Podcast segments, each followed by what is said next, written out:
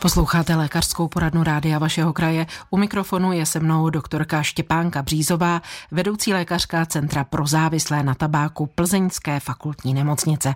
Pro vaše dotazy jsou k dispozici pevná linka 221 554 222 a SMS brána 605 55 48. Kdo si dal takovéto novoroční předsevzetí, které bývá přestanu s kouřením 17. ledna už asi má jasnější představu, jestli se mu daří to předsevzetí splnit. Obecně je dobré, paní doktorko, dávat si nějaký konkrétní termín od toho a toho dne nekouřím? Víceméně tohle i doporučujeme pacientům takzvaný den D, opravdu si naplánovat nějaký termín, kdy se mi podaří začít připravit se na něj. Nemusí to i 1. ledna, asi pokud člověk už přemýšlí o tom, že chce přestat kouřit, tak to, ten D, termín den D by měl být zhruba do 14 dnů, do měsíce, tak pokud někdo o tom přemýšlí během roku, určitě bych ne, nečekala na 1. ledna. Říkáte, připravte se na ten termín. Jakým způsobem? Je dobré asi rozmyslet si, jak to asi bude vypadat, ten můj pokus, když budu chtít být bez cigaret, protože většina je závislých na cigaretách, je dobrý upřesnit si ten den, říct třeba svému okolí, že chci přestat kouřit, požádat je o podporu a potom přemýšlet o tom, v jakých situacích kouřím a co budu dělat bez té cigarety co mě bude svádět tomu, abych si zapálil a zase zkusit dopředu vymyslet, jak tu situaci vyřeším. A funguje to tak, že opravdu se někdo rozhodne, má daný termín a skutečně ze dne na den skončí, anebo je to i po tom termínu spíš nějaký postupný proces? Můžou to být obě varianty. Doporučujem pacientům spíše opravdu to směřovat k jednomu dni a pokusit se přestat naraz. Někteří pacienti nám řeknou, že si to nedovedou představit, takže tam pak zkoušíme naplánovat nějakou strategii postupného snižování počtu cigaret. Asi tak. Co obvykle vede lidi k tomu, že přestanou kouřit? Skutečně přestanou. Ono něco jiného je přemýšlet o tom, protože vás eh, jaksi k tomu někdo nutí, třeba rodina, jsou v rodině děti, manželka chce, abyste eh, přestal kouřit, nebo obráceně, ne, že by ženy nekouřily. Co skutečně většinou ty lidi přiměje, aby přestali? Říkali, že většina klientů nám zmiňuje zdravotní důvody, i ti, kteří žádné onemocnění nemají zatím, ale obávají se do budoucna. A další důvody jsou finanční, ale i pocit toho, že omezuje závislost, že nechtějí být cítit kouřem. Někdo zmiňuje právě tu rodinu, své okolí, nebo to, že už v okolí má více spíš nekuřáků než kuřáků, nechce být ovládan svojí závislostí. Většinou to tedy bývají ty zdravotní důvody, jak jste uvedla. Podle vás lékařky, vy musíte mít určitě přesnější představu, než je obecné spojení zdravotní důvody. Eh, přesnější představu, co všechno to kouření eh, dokáže eh, způsobit, jak škodí.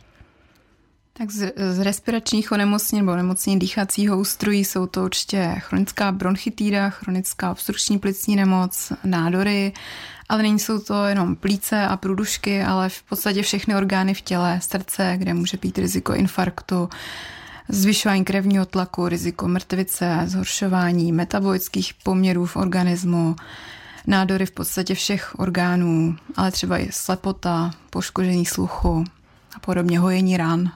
Ví se, co přesně všechny tyhle zdravotní problémy, komplikace, nemoci způsobuje z toho kouření? Co je na tom kouření nejhorší?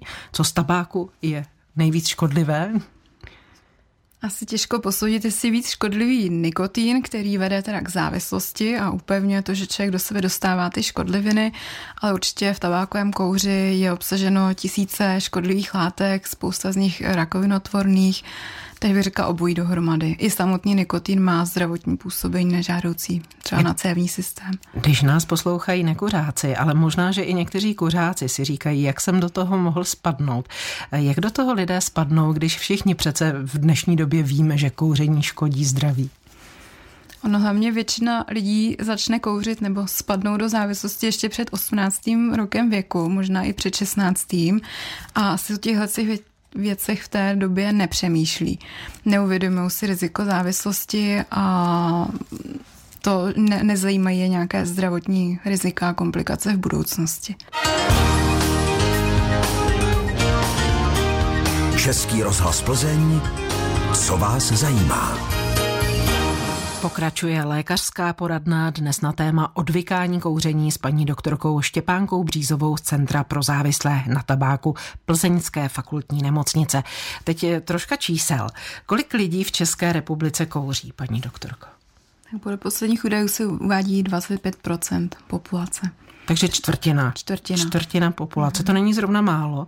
Když to číslo porovnáte s uplynulými lety, je kuřáků pořád stejně, přibývají, ubývají? Celkově ubývají celosvětově a naše republika kopíruje víceméně ten světový trend. Ty čísla jsou hodně obdobná. Takže nedá se říci, že v porovnání s ostatními zeměmi bychom byli národ nároživých kuřáků, to ne. Ne. Kouří více mužů nebo žen? Nebo je to vyrovnané. Vím, že bývaly doby, kdy většinou eh, cigarety patřily k muži a žena byla ten, kdo nekouřil, ale pak se to hodně vyrovnalo, tak jak je to teď? Hmm, aktuálně se udává, že kouří více mužů a i ten trend je takový, že se tenhle poměr jako zvyšuje, že i do budoucna se předpokládá, že stále to bude více mužů a žen bude ubývat. Jak staří bývají naši kuřáci a ve kterém věku většinou potom chtějí přestat s kouřením?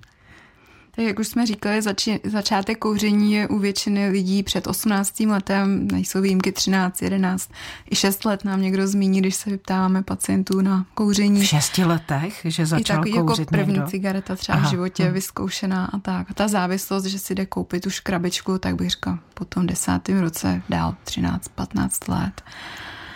A nějaký průměrný věk kuřáků asi nejsem schopná říct. Možná největší počet kuřáků vzhledem k věkové skupině u mužů kolem 50 let, u žen možná trošku vyšší věk, 60 ti pacienti, kteří chtějí přestat kouřit a přijdou k nám do centra, tam bych ten průměrný věk odhadla mezi 40. a 50.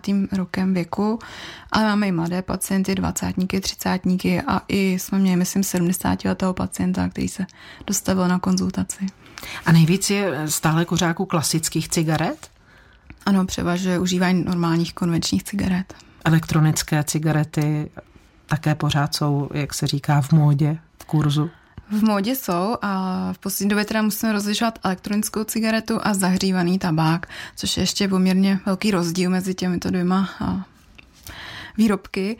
A tak tam asi, jako není tam trend, že by výrazně většina lidí užívala tyto výrobky, ale někteří kuřáci to vyzkouší. Většina kuřáků nám sděluje, že spíš se vrátí k normálním cigaretám. Někdo kouří i dýmku, lulku. Asi u nás nejsme zrovna zemí, kde by se třeba šňupal tabák. Ale co z toho je nejvíc škodlivé? Jsou to hm, ty klasické cigarety, eh, jak jsme mluvili o zdravotních rizicích kouření. Co nejvíc škodí? Tak asi všechny ty výrobky obsahují tabák, takže u všech je riziko závislosti na nikotínu. A asi nejvíc škodlivý můžeme říct, že je ten tabák, který hoří, takže zapálená cigareta, dýmka asi taky to ze všeho, čeho člověk vdechuje ten cigaret nebo tabákový kouř. Pak eh, forma jako dýmka, doutník, tam asi přibý, přibývají rizika z místního působení, třeba v dutině ústní, že ta louka je opřená o ten red, takže třeba rakovina rtu, šňupací nebo žvíkací tabák, také tam ještě to lokální působení třeba v nosní dutině, zase v ústní dutině, takže to jsou třeba rizika oproti cigaretě, kdy člověk ten kouř vdechne do plic, spíš jako do nižších partí těch dýchacích cest. Zajímavé informace. Přišel nám dotaz, dám si jednu cigaretku denně. Je to takový můj rituál, svátek uprostřed dne. To snad není závislost, zní dotaz. Řekla bych, že to úplně nesplňuje kritéria pro fyzickou závislost, aby mohli říct tuhle diagnózu, ale to, že k něčemu potřebuju cigaretu, tak nějakou psychosociální souvislost bych tam viděla a i takového člověka bych označila za kuřáka. Mm. A je to tedy určitý druh závislosti, ale spíše psychického rázu. Mm, že patrně to je vázen na nějakou tu situaci, na nějaký ten svátek. Ve vysílání rádia vašeho kraje si povídáme s vedoucí lékařkou Centra pro závislé na tabáku Fakultní nemocnice Plzeň, paní doktorkou Štěpánkou Břízovou a někdo se k nám teď připojí na lince 221 554 222. Dobrý večer. Dobrý večer, Mačkovská. Já bych se potřebovala zeptat, jestli bych mohla do toho centra, nebo prostě kde to je, eh, na to odvykání kouření. Chtěla by jsem se eh, prostě s paní doktorkou domluvit, aby mi poradila. Chtěla bych, ráda bych přestala kouřit. My vám k tomu rozhodnutí gratulujeme. Paní doktorka vám určitě řekne, kde centrum sídlí. My jsme na plicní klinice fakultní nemocnice Bory. Ordinujeme odpoledne ve čtvrtek a nejlepší možná se obrátit na naší recepci, kde vám předají kontakt pro další objednání a domluvíme si pak spolu nějaký termín. Ve čtvrtek? Mhm. A v kolik hodin bych mohl přijít? A je potřeba se objednat. Dobře. Tak si tam můžu zavolat na toto ano. číslo. A... Tak výborně. Výborně, tak já se tam domluvím. Do... Děkuji vám za laskavost. My vám... Určitě toho využiju. My vám děkujeme za zavolání a přejeme úspěch, abyste skutečně s kouřením přestala. Ať já vám to vydrží, to rozhodnutí. Mějte se pěkně no, naslyšenou. Určitě. Děkuji vám opravdu moc. I my děkujeme, hezký večer bylo naslyšenou. To, bylo to složitý, ale Děkuju, nashledanou. Ono je těžké přestat. Mnohým to, jak jste říkala, nejde ze dne na den, přestože to rozhodnutí je eh, pevné, jsou odhodlaní, eh, nedaří se. Eh, je potom jistější hm, postupně snižovat počet vykouřených cigaret, dejme tomu o jednu za den, o dvě za týden, nevím, jak to funguje, proto se ptám. Na to snižování není žádný konkrétní návod, eh, spíš to vychází z toho konkrétního rozhovoru s pacientem, kdy se bavíme právě o tom, třeba by mi řekli svůj den od rána do večera, co dělají a při čem kouří. A pak třeba spolu hledáme, které té cigarety by se mohly zbavit, nebo kterou už vyzkoušeli a zjistili, že ono to bez ní jde a pak mi řeknou, že prostě některou ještě potřebují. Takže se začíná od těch, který snadněji odstraní, až se dojde postupně k dalším a dalším a člověk třeba si vyzkouší, že vlastně nějakou situaci zvládne a nemusí si k ní zapálit. Na druhou stranu se vracím k tomu, že pořád je lepší přestat naraz a zvládnout i ty abstinenční příznaky. Oni přijdou u každého u někoho větší, u někoho menší. Většina lidí už má za sebou nějaký pokus předchozí, takže si můžeme pobavit o tom, jak to vypadalo předtím, co asi se znova bude opakovat a jak to třeba řešit tu situaci. Ať už přímo nácvikem nějakého řešení té situace, nebo i pomoci farmakoterapii. A které abstinenční příznaky bývají u kuřáků? Nejčastěji lidi uvádí, že jsou nervózní, roztěkaní, naštvaní, nepříjemní na svý okolí. Patří tam třeba i větší chuť k jídlu, hlad, nespavost, podrážděnost, poruchy nálady, jako ve smyslu smutku až nějakých depresí a podobně. Pak třeba i kašel, zácpa.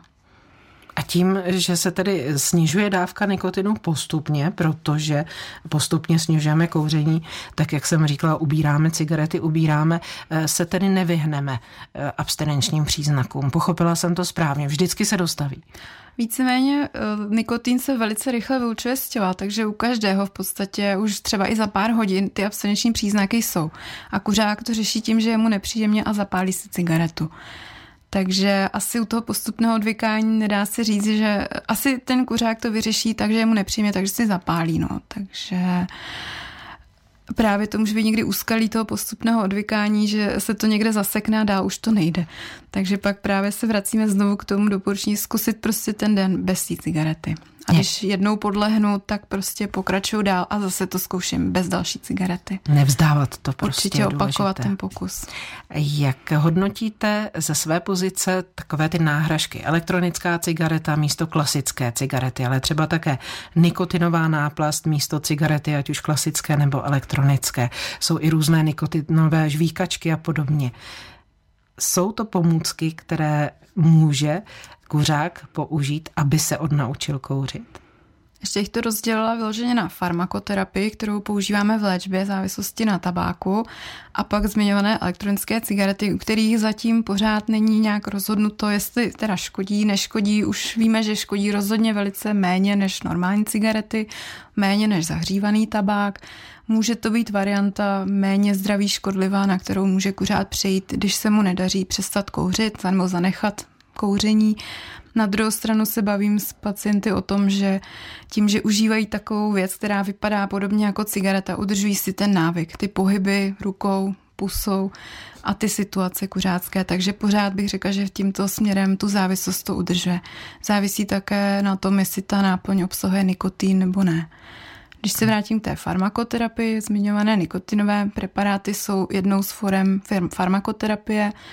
Je to náhradní léčba nikotinem, kdy člověk si dodá nikotin z jiného zdroje.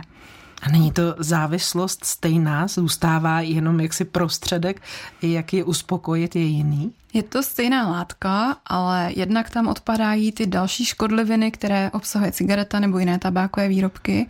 A na druhou stranu i ten princip účinku je jiný než u té cigarety. Z těchto prostředků se nevstřebává tak rychle ten nikotin a neváže se velice v rámci vteřin do mozku, kde ten mozek si to spojí a všimne si, že to, co si teď udělal, bylo strašně skvělý, to se mi líbilo a kuř dál a zapal si další cigaretu. Tam je to opravdu v řádu deseti vteřin po zapálení cigarety si ten nikotin váže v mozku a udělá tam tuhle tu, řekněme, příjemnou reakci.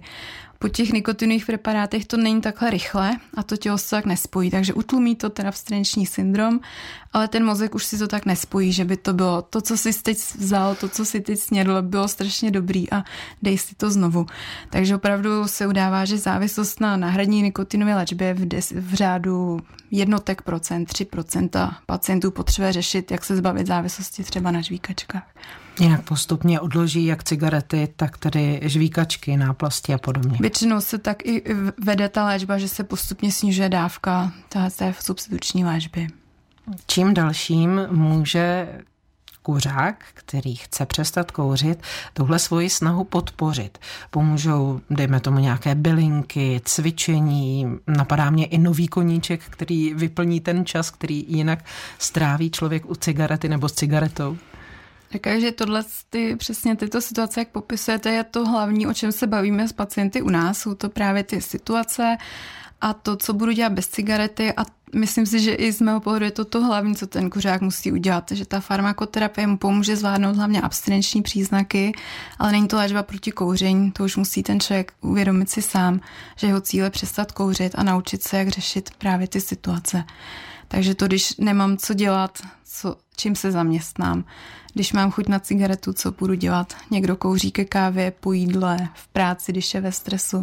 Takže tam vymýšlíme opravdu právě třeba i nové koníčky, nalezení starých koníčků, vrátit se k ním. Spousta, jako je to hodně individuální, snažíme se právě najít, aby toho člověka to taky bavilo, aby to nebylo pro něj za trest, jako když nám zmiňují, tak já teda budu uklízet, tak to spíš vede k tomu, že to není úplně naplňující činnost, takže spíš najít nějaký koníček, něčemu se věnovat, nebo nějaké osoby a někomu pomůžou spíš relaxační techniky, někomu zase třeba aktivity sportovní, výlety a podobně. Máme tady dotaz na akupunkturu, jestli pomůže přestat kouřit. Tak není to metoda, která by měla ověřenou vědecky ověřenou nějakou účinnost, ale nebráníme pacientům vyzkoušet ji, může u někoho zafungovat, u někoho nemusí.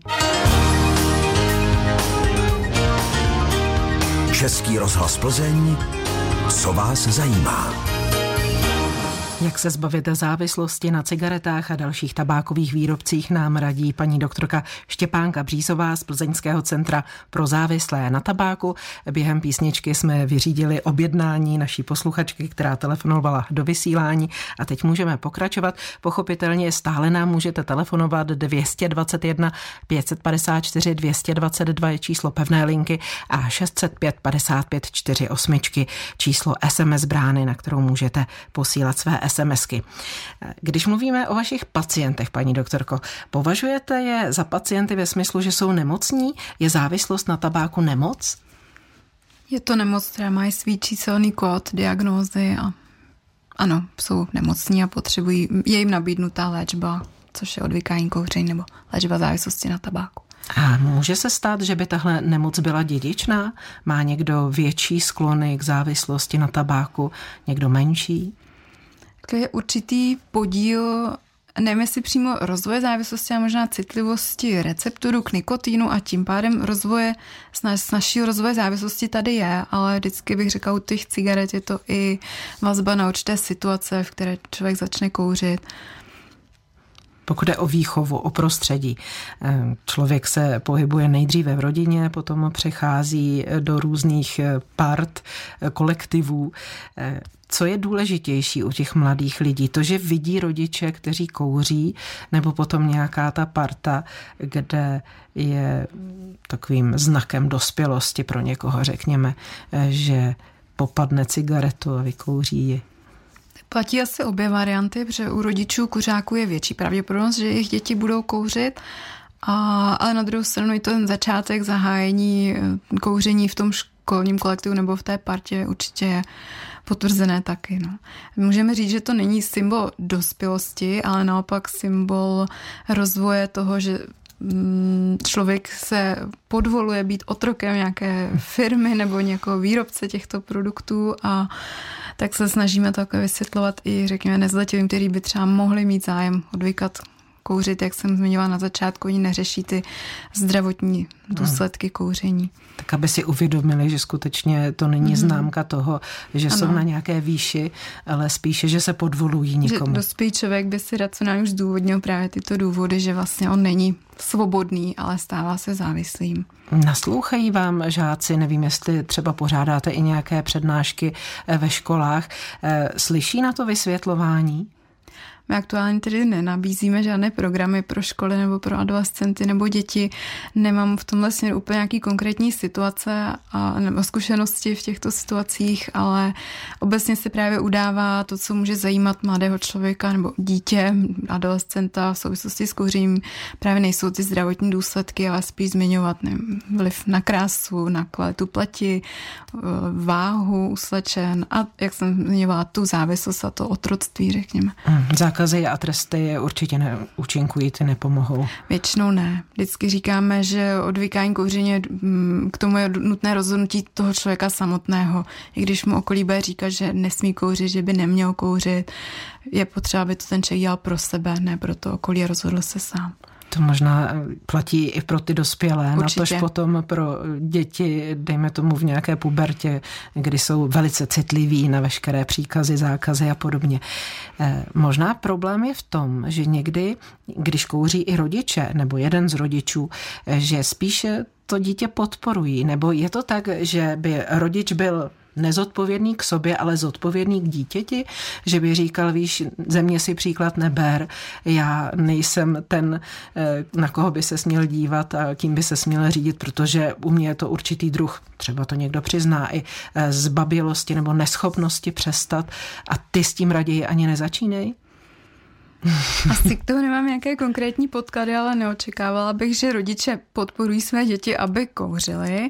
A asi co nám třeba zmiňují pacienti, kteří mají děti, tak se snaží nekouřit v jejich blízkosti, když jsou s nimi, chodí třeba ven kouřit nebo na balkon nebo nebýt v té místnosti alespoň. Takže asi obecně bych čekala, že spíš všichni rodiče si přijí, aby děti nekouřili. A asi taky to tak bývá, že ty děti spíš začínají tajně bezvědomí hmm. rodičů. Hmm. Vy jste se zmiňovala o, o váze. My tady máme dotaz. Nechala jsem kouření v 50 letech. Dala jsem si to jako dárek k 50 nám, ale strašně jsem přibrala. Je to kvůli tomu? Může tam být podíl. Je to jednak z důvodu toho, že odpadá metabolický účinek nikotinu, který vede třeba k rychlejšímu vyprazňování žaludku, střeva a podobně. Ale druhý úskalí může být to, že člověk začne, řekněme, zajídat chuť na cigaretu. Věč, I chuť, větší chuť k jídlu a hlad může být abstinenční příznak a pak i to, že člověk někdy neví, jak tu situaci bez té cigarety řešit a dá si něco k jídlu a většinou to nejsou úplně zdravé věci, spíše kalorické, sladké, takže tam pak ta váha naskočí snadno. Takže většinou i s pacienty tohle taky diskutujeme, jestli mají obavy při, z přibrání, jestli už třeba v minulosti přibrali. Uvádí se, že průměrně se přiberou tak 4 kila. Jsou lidi, kteří přiberou 15-20, tam už to Aha. většinou bývá tímhle s tím zajídáním, když to nazvu takhle lidově. A vždycky se bavíme o tom, že je potřeba zahodnotit svůj jídelníček, fyzickou aktivitu. I tak se doporučuje nejdřív přestat kouřit a pak řešit váhu. A i s tímto pomůžete vy ve vašem centru nebo odkazujete své pacienty potom někam dál? Mm, nejsme přímo obezitologická poradna, ale určitě eh, tyhle ty situace zmiňujeme, aspoň takhle základně v základních obrysech a pokud by pacient měl zájem, máme kontakty, kam se může obrátit i stran hubnutí.